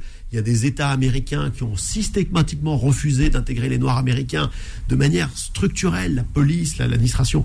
Mais ça n'a rien à voir avec la Rien à voir. française. Rien à voir. Donc moi, je suis très heureux qu'on puisse se le, se le dire ici entre nous. Maintenant, il y a eu des politiques publiques qui ont échoué. C'est ça qu'il faut regarder. Des politiques publiques d'intégration. Tu parles, tu parles, Karim, de, de, de, de- de- de la seconde génération, des gens qui sont, qui sont nés de parents issus de l'immigration. On a eu une politique de la ville invraisemblable, où on a effectivement parqué des populations entières. Moi, je trouve que j'ai fait mon service civil à Chanteloup-les-Villes. C'était il y a longtemps, hein, c'était dans les années 90. Bah, dans Chanteloup-les-Vignes, il y a deux ZAC. hein. Il y a la ZAC Est, la ZAC Ouest. À la ZAC Ouest, c'est ceux qui viennent d'Afrique du Nord. À la ZAC Est, c'est ceux qui viennent d'Asie. Et voilà, on a créé des ghettos ethniques. C'est une réalité. Et ça, c'est la, la politique publique qui a créé Voilà. ça. Et ben ça, heureusement, ça fait un moment qu'on revient là-dessus, mais il faut du temps pour, euh, pour réparer ces erreurs du passé. Il y a quelqu'un, tu sais, moi j'ai travaillé avec Jean-Louis Borloo, j'en suis extrêmement fier. On a fait ensemble l'ANRU, l'Agence Mhm. nationale pour la rénovation urbaine. On a voulu casser ces quartiers. Parce que tant qu'on n'aura pas cassé ces bars où on parque des gens avec leur origine, et ben évidemment qu'après on se retrouve, comme tu dis, le cul entre deux chaises en disant, mais d'où je suis, moi, de la ZAC Ouest ou de la ZAC Est? Anan, Anan, Anan, ces jeunes, ils se sentent français ou pas? Ils sont français, nés en France, formés par la réco- récolte républicaine. Moi, quand je les entends dire, je suis algérien, je suis congolais, je suis marocain, je leur dis, mais vous êtes français, les gars, soyez fiers d'être français et soyez fiers de vos origines. Il n'y a pas d'incompatibilité. Oui, mais à chaque fois, on leur, rappelle leur- leurs origines. Quand c'est euh, quand c'est un Français qui gagne, on dit que c'est un Français. Quand c'est un Français qui perd, on dit que c'est un Algérien ou un Marocain. Donc euh, à chaque fois, les jeunes sont, sont rappelés à leurs origines quand, quand c'est dans le mauvais versant en fait de, de, de, de, leur, euh, de leur situation, de, leur, de leurs actes. Mais tu sens que ça progresse, toi, petit à petit, les générations qui arrivent. Tu es plutôt confiant ou tu es plutôt inquiet Parce qu'on a les deux discours. On a un discours un peu décliniste où les gens nous disent c'est de plus en plus dur avec cette jeunesse. Euh, Il y a des gens qui nous disent non, moi je suis confiant. Ces jeunes, ils, ça ils trouvent leur place à la société malgré tout, pour une grande majorité d'entre eux. Quel est, toi, l'adjoint à la jeunesse qui est au contact de ces derniers très souvent, tous les jours? Qu'est-ce que tu en penses? Moi, je pense qu'il faut regarder de tout le côté positif de ces jeunes qui essayent de s'en sortir. Euh, beaucoup d'entrepreneurs français euh, d'origine euh, étrangère se lancent dans l'entrepreneuriat, dans dans, dans, dans, la, dans la vie active. Et donc, je pense qu'il faut il faut lever et, ces, ces, ces personnes-là, montrer que c'est des personnes qui veulent réussir. Et euh, c'est comme ça qu'on peut avancer. On va faire une petite pause, les amis. On se retrouve après pour parler du sommet arabe qui s'est déroulé à Alger. On a un ancien diplomate, Gilles Mantré, qui est avec nous. On aura, on tentera d'avoir un correspondant qui a suivi euh, ce sommet pour nous dire ben, c'est quoi le produit de sortie, qu'est-ce qui se passe? Hernan, euh, tu nous diras aussi qu'est-ce que tu en penses. Est-ce que sur le plan géopolitique, les choses bougent? Petite pause. Les engagés, les engagés reviennent dans un instant. 10h midi. Les engagés présentés par Karim Zeribi sur Beurre FM. De retour dans les engagés pour poursuivre le débat. Nous avons abordé au début de cette émission euh, l'altercation euh, entre Carlos Martens Bilongo, député LFI du Val d'Oise, euh, qui euh, euh, s'est senti insulté par l'intervention de Grégoire de Fournas, député RN de Gironde, qu'il retourne en Afrique. Est-ce qu'il s'est adressé à Carlos Martens Bilongo le député français d'origine congolaise, est-ce qu'il parlait des euh, Africains qui sont sur euh, les barques qui traversent la Méditerranée au péril de leur vie? On ne le sait pas, mais d'une manière ou de l'autre, euh, beaucoup disent c'était pas une parole qui était à, à- à dire. Elle est inacceptable, elle est raciste. Il faut sanctionner ce député RN, chasser le naturel. Il revient au galop. C'est quand même ce qui revient le plus souvent aujourd'hui. Et ce matin, dans l'actualité, nous avons abordé la loi sur l'immigration portée par Darmanin et Dussopt, Olivier Dussopt, Gérald Darmanin, deux ministres, le ministre de l'Intérieur, le ministre du Travail. Ils veulent marcher sur euh, deux jambes, euh, le gouvernement, avec euh, la régularisation des sans-papiers sur des métiers en tension, hein, aide à domicile, professionnels de l'animation, agents d'entretien, aide-soignants, serveurs employés d'hôtellerie de restauration, ouvriers non qualifiés dans l'emballage à manutention, plombiers chauffagistes, BTP, agriculture. En a des métiers en tension dans le pays, hein, même si on a euh, quelques millions de chômeurs. euh, ben, il y a un besoin de main-d'œuvre immigrée, c'est ce que disent euh, les ministres et le gouvernement. Et de l'autre côté, l'autre jambe, c'est celle de la fermeté. Quand on a un délinquant en situation irrégulière, euh, retour dans le pays d'origine, euh, c'est ce que veut mettre en place le gouvernement. Jusqu'à présent, il faut dire qu'il n'y parvient pas vraiment, puisqu'on a beaucoup de multirécidivistes délinquants clandestins qui commettent des actes euh, inacceptables dans le pays. Donc voilà, générosité d'un côté, fermeté de l'autre, c'est la loi sur l'immigration. Et puis nous avons abordé avec euh, Gilles Montré et euh, Anna Nakabli, qui sont avec moi ce matin, euh, les militants écologistes qui sont des activistes et qui parfois versent dans la violence ou dans des actions qui ben, nous déplaisent et sont impopulaires. Quand vous bloquez une autoroute et qu'on a un avion à prendre, ou qu'on doit aller voir quelqu'un de sa famille euh, parce qu'on a mis de passer un peu de temps avec, ou qu'on doit aller au boulot et qu'on voit l'autoroute bloquée par des militants écologistes, on se dit mais qu'est-ce qu'ils foutent là? Ce sont des illuminés. Donc c'est pas comme ça qu'il faut avancer la cause. Quand euh, ils, mettent à mal des œuvres d'art dans les musées, mais pourquoi ils s'attaquent aux œuvres d'art? L'art c'est magnifique. Donc là aussi il faut plutôt le démocratiser, euh, la culture et, et- et la vulgariser. Non, ben, ces militants disent nous sommes éco-anxieux et donc il faut qu'on passe à l'acte pour se faire entendre.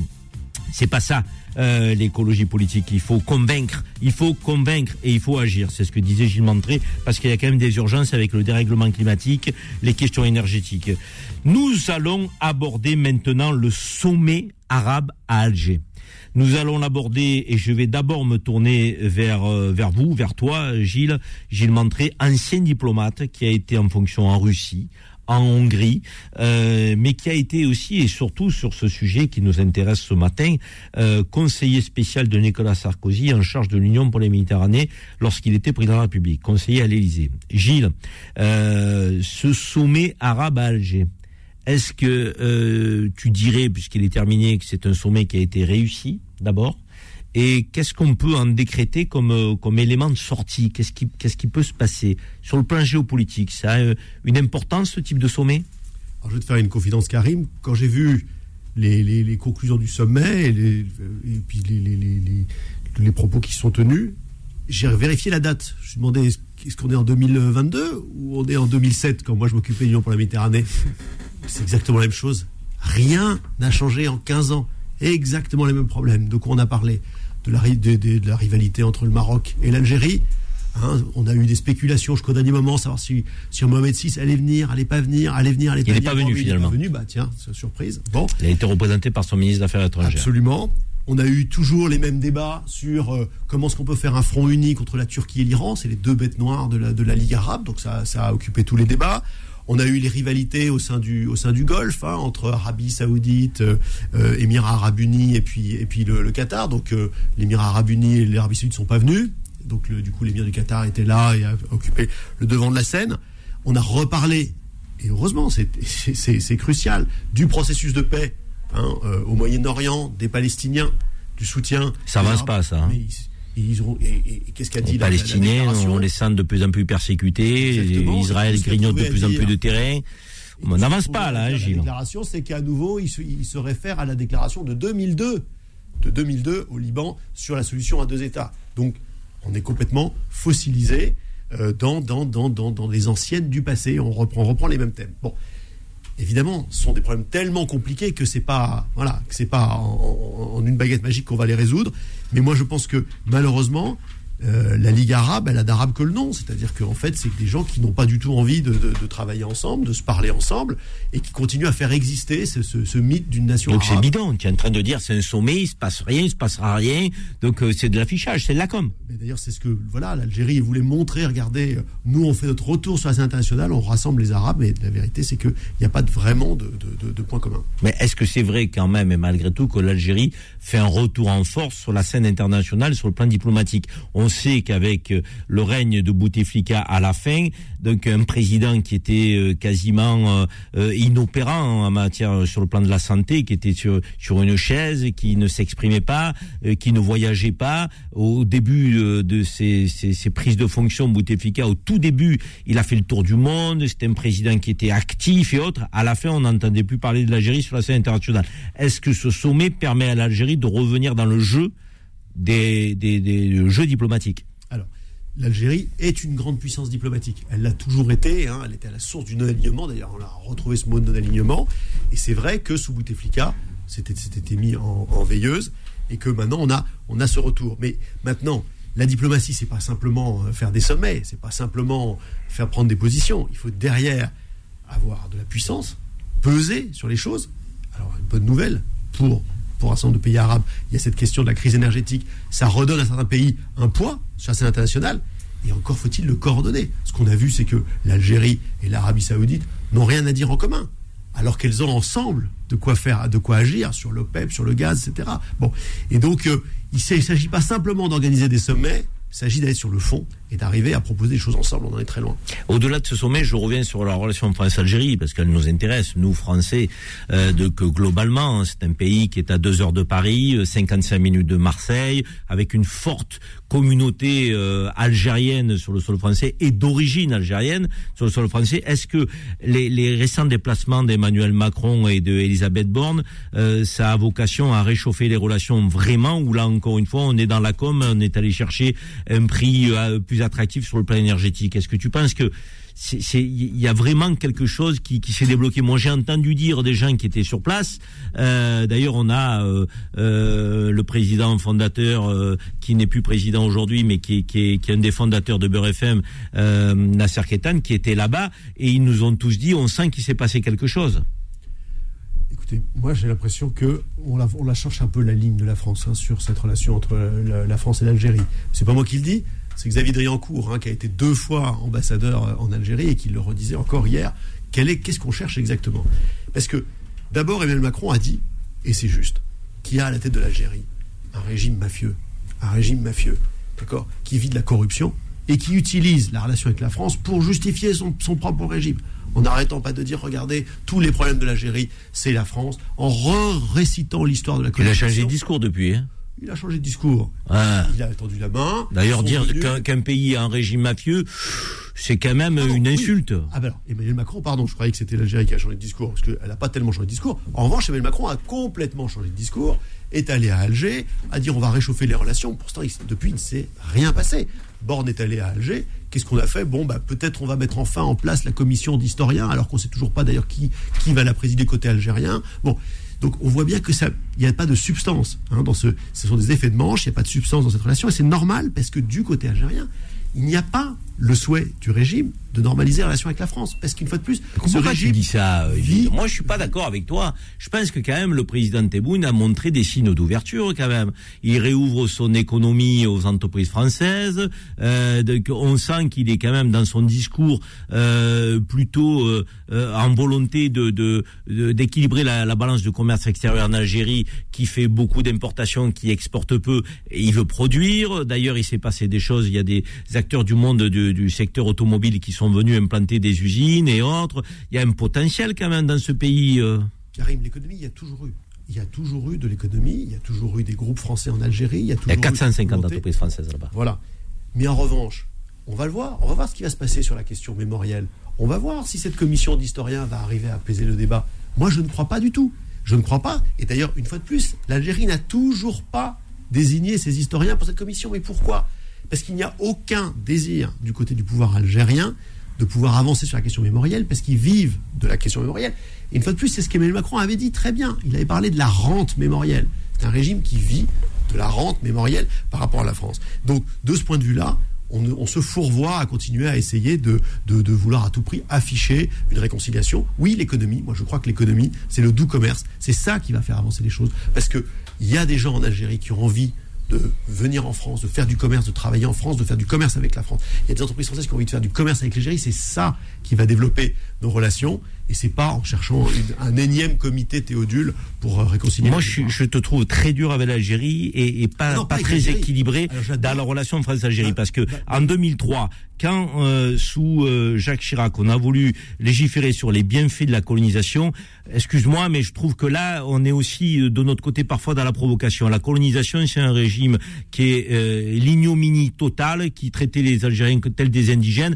Comment on peut à un moment donné avoir eu l'idée dans les années 2000 à légiférer sur les bienfaits de la colonisation Aucune colonisation peut avoir des aspects bienfaits. C'est une horreur sur le plan humain. Donc on a quand même tenté de le faire. Donc les Algériens l'ont pris comme une provocation. Euh, de l'autre côté, tu dis les Algériens eux ne veulent pas que les choses s'arrangent. Moi, je trouve que quand même il faut avoir une approche un peu plus équilibrée. C'est peut-être de part et d'autre que euh, on, on a on n'est pas très sérieux parfois. C'est pas que d'un côté. Tu en penses quoi, En- en toi, phrase, pardon, parce que tu m'as interpellé, Karim. Vas-y. Je veux dire, Emmanuel Macron a quand même dit que la colonisation était un crime contre l'humanité. On En campagne, il a dit ça. Oui, oui, mais on était très En loin campagne. de ce côté-là. Sais, les voix, des fois, il faut aller les chercher. du- on n'est plus du tout en 2003. On n'est plus du tout en 2003.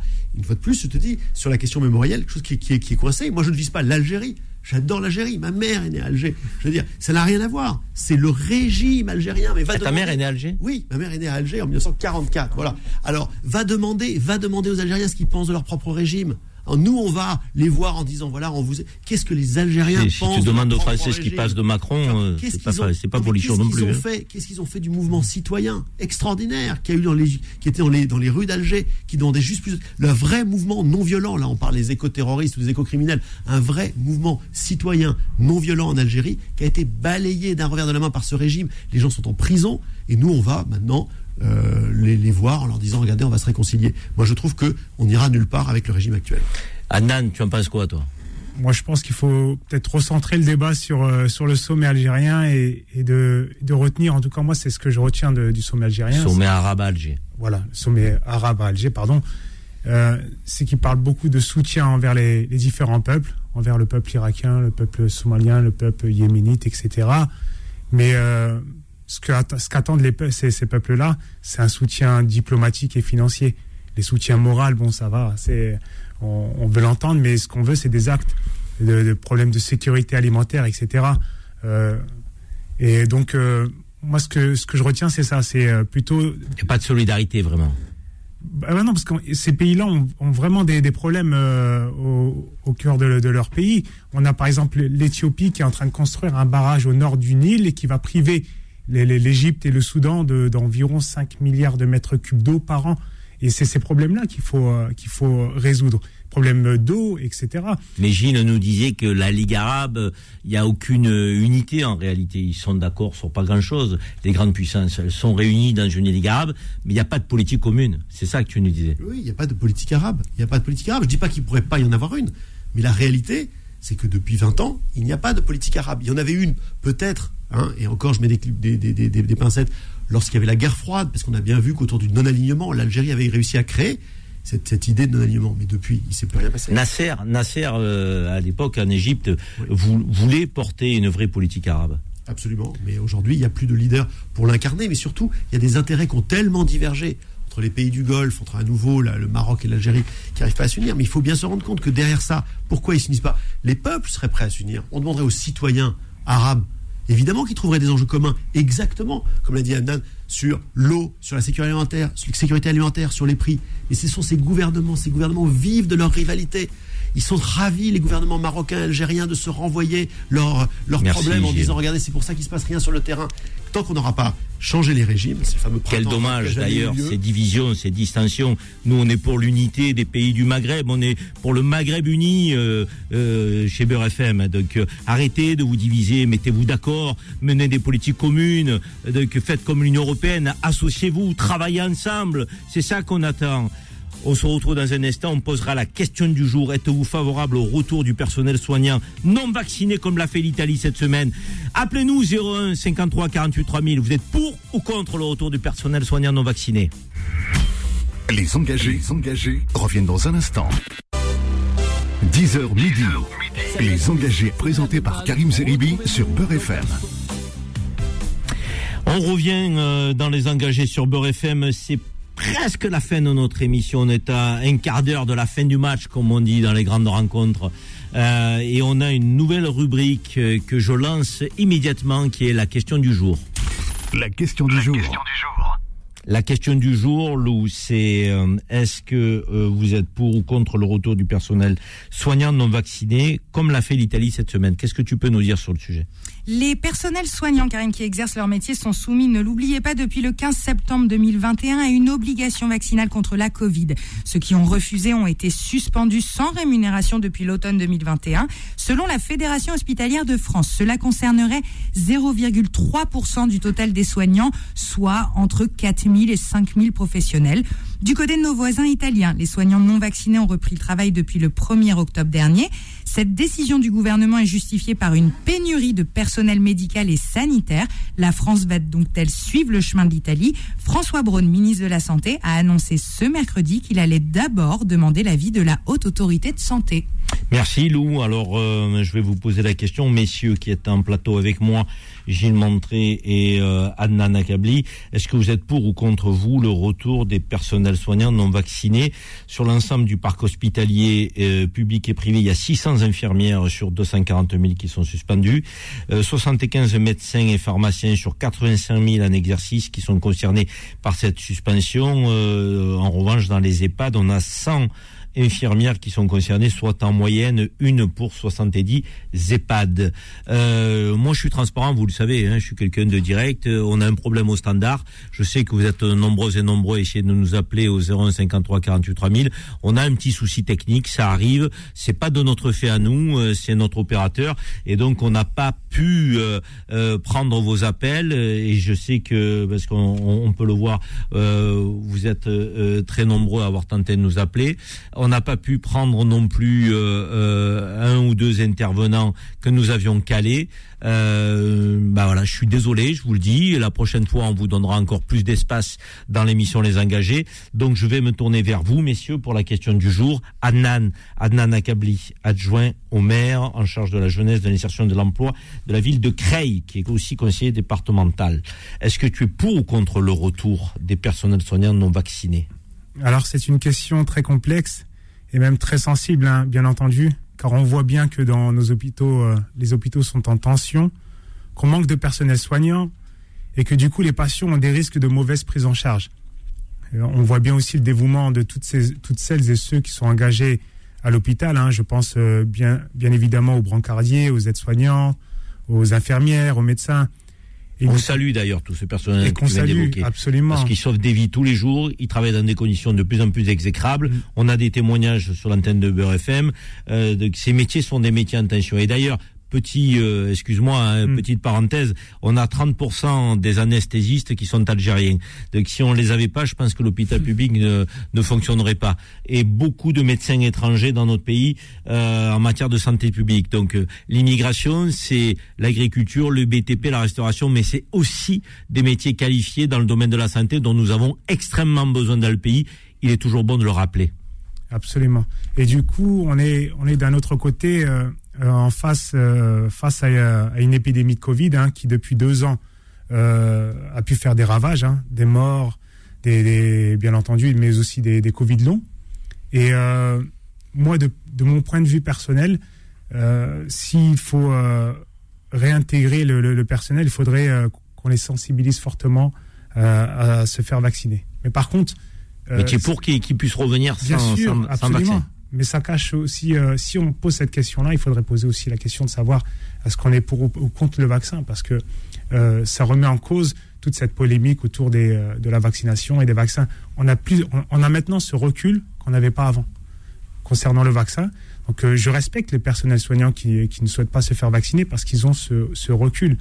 Et toute la polémique qui tourne autour de, bah, ce vaccin, comme la polémique sur, Pfizer, où, où des, euh, où des personnels ont, commencé à dire que ça, il n'y avait pas de, de, de cause sur, euh, sur les effets euh, scientifiques, sur le pass sanitaire, qu'il n'y avait pas de, de cause scientifique. Ouais, pour mais le- quand même, Annan, il faut quand même dire qu'au départ, ce vaccin, on nous a promis qu'il allait nous protéger donc de pouvoir attraper le virus et donc de pouvoir le donner puisqu'on ne l'attrapait pas au demeurant au départ.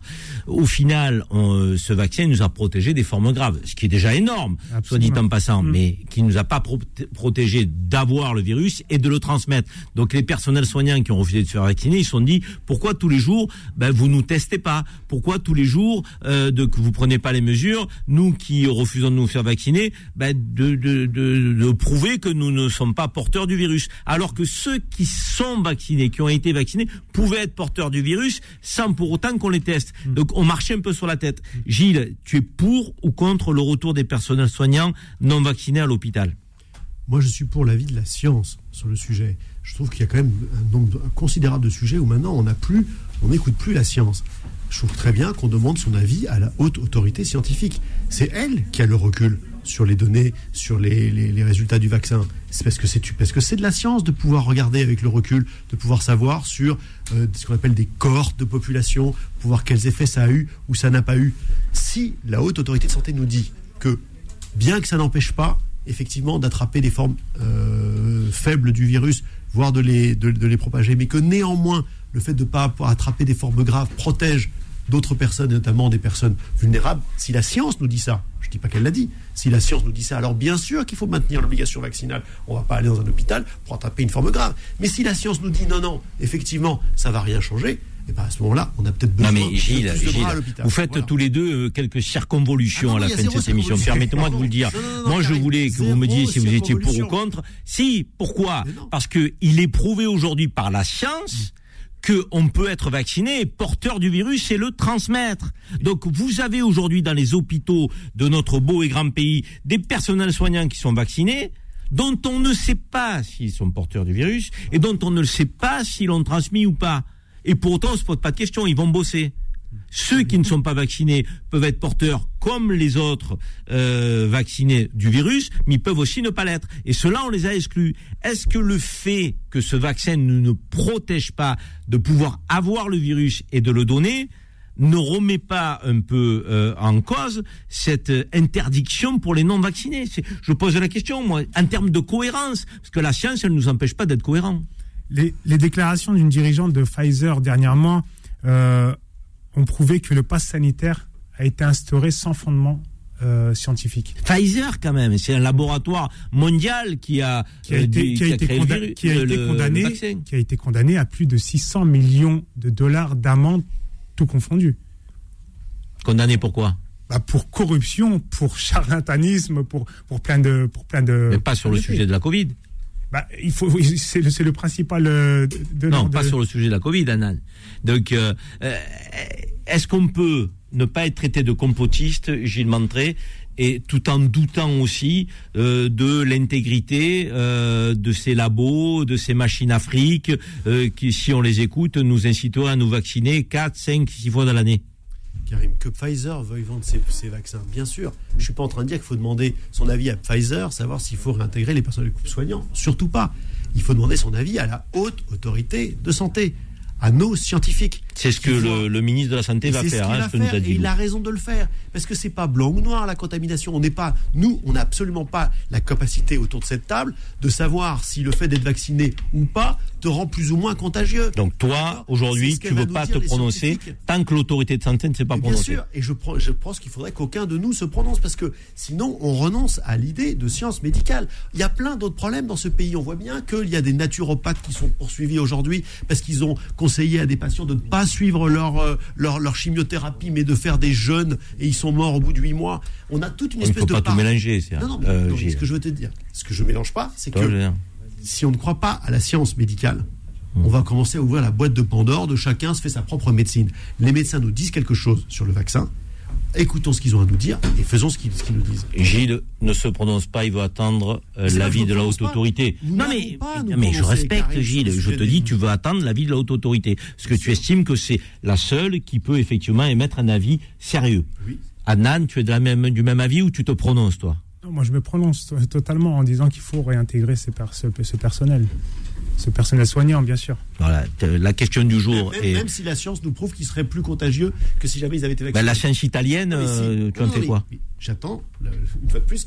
Si jamais tout ça est aussi clair que tu le dis, Karim, mais alors la autorité, autorité de santé va nous dire qu'il faut les intégrer. Très bien, pas besoin de débattre. Franchement, Gilles, on prend des décisions parfois européennes, parfois on prend au plan national, parfois nos voisins européens prennent des décisions qui sont tout à fait contraires aux nôtres.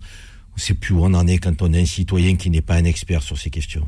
Bah, peut-être justement. Qui a raison, qui a tort Bah, justement. peut-être Les Italiens ou nous Bah, les Italiens, je veux dire, on, on critique un gouvernement en n'arrêtant pas de dire que l'extrême droite est arrivée au pouvoir, mais alors le jour où elle prend une mesure, elle leur dit ah bah finalement c'est bien, ils ont raison de faire ça.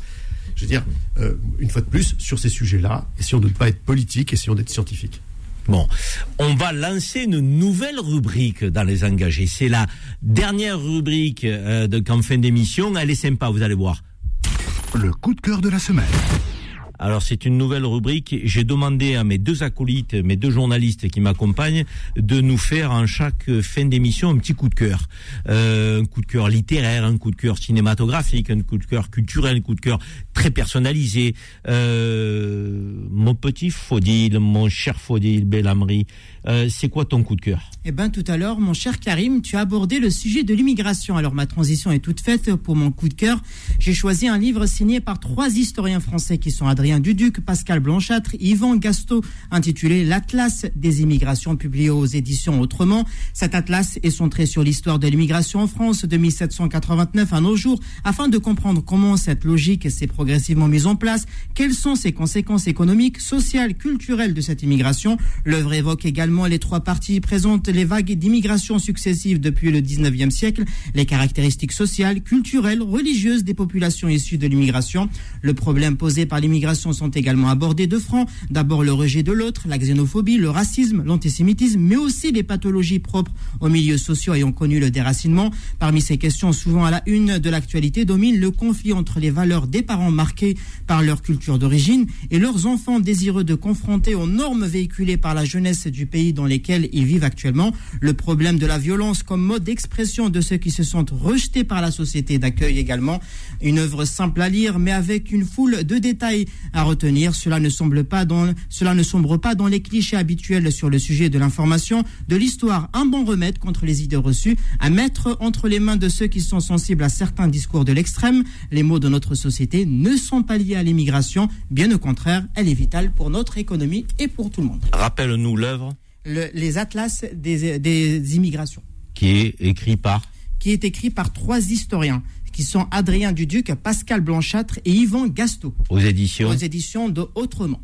Voilà, conseillé par Faudil cette semaine. Lou, qu'est-ce que tu, c'est quoi ton coup de cœur? Écoutez-moi, Karim, pour la première de cette rubrique, j'ai eu envie de vous parler d'un film qui a été diffusé dimanche soir par France 2. Il s'agit du film Les Figures de l'ombre, réalisé en 2016 par Théodore Melfi. Ce film raconte l'histoire vraie du destin extraordinaire de trois scientifiques femmes afro-américaines dans les années 60 qui ont permis aux États-Unis de prendre la tête de la conquête spatiale en participant à l'élaboration du vol de John Glenn, premier américain à entrer dans l'espace en 62. C'est un film qui dure deux heures, Karim, mais je vous assure que vous ne verrez pas le temps passer Rappelons quand même que ces trois femmes vivent à une époque où elles sont maintenues dans l'ombre. Parce que femmes noires, dans un pays en proie à de profondes inégalités et discriminations, qui n'abolira officiellement la ségrégation qu'en 64, mais aussi maintenues dans l'ombre et invisibilisées par leurs collègues masculins parce que femmes au sein d'un monde scientifique peuplé d'hommes. Leur histoire est longtemps restée méconnue, mais retenez bien ces noms et ce film parce qu'il n'y a pas plus brillante, plus combative et plus féministe qu'elle. Il s'agit de Catherine Johnson, Dorothy Vaughan et Mary Jackson, dont l'histoire est un modèle de travail et de courage pour toutes les femmes. Alors en ce week-end pluvieux qui nous attend tous, installez-vous vite dans votre canapé et s'il vous plaît, regardez ce chef-d'œuvre que vous pouvez retrouver sur quasiment toutes les plateformes et en streaming. Magnifique. Deux coups de cœur fabuleux. Un livre et un documentaire, euh, Un film, un qui retrace l'histoire de, de trois femmes fantastiques Et qui ont euh, euh, tout à fait charmé euh, Lou. En tout cas, euh, moi, mon coup de cœur, c'est vous, les auditeurs de, de Beurre FM, qui êtes fidèles tous les vendredis aux engagés. Et j'ai envie de remercier mes deux invités, Gilles Montré et Anan Akabli. Merci, messieurs. Merci euh, Karim. Merci Karim. Et je vous donne rendez-vous la semaine prochaine pour une nouvelle émission des engagés qui sera encore une fois percutante, pleine d'énergie, sans a priori. Le débat et la liberté d'expression, c'est dans les engagés sur Beurre FM tous les vendredis de 10h à midi. Merci les amis, bonne semaine, bon week-end. Retrouvez les engagés tous les vendredis de 10h à midi et en podcast sur beurrefm.net et l'appli Beurre FM.